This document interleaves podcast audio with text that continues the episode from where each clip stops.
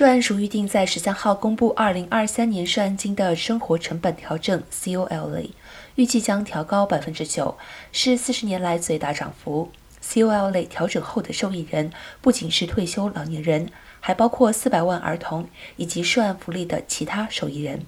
调整涉案金 COL 类的影响深远，通膨率升高在各方面对老年人的打击比对其他年龄段的人更大。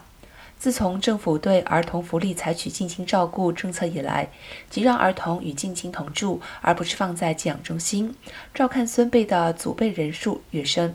涉案金作为老年人的福利计划，同时也成为了全美最大的儿童支援计划。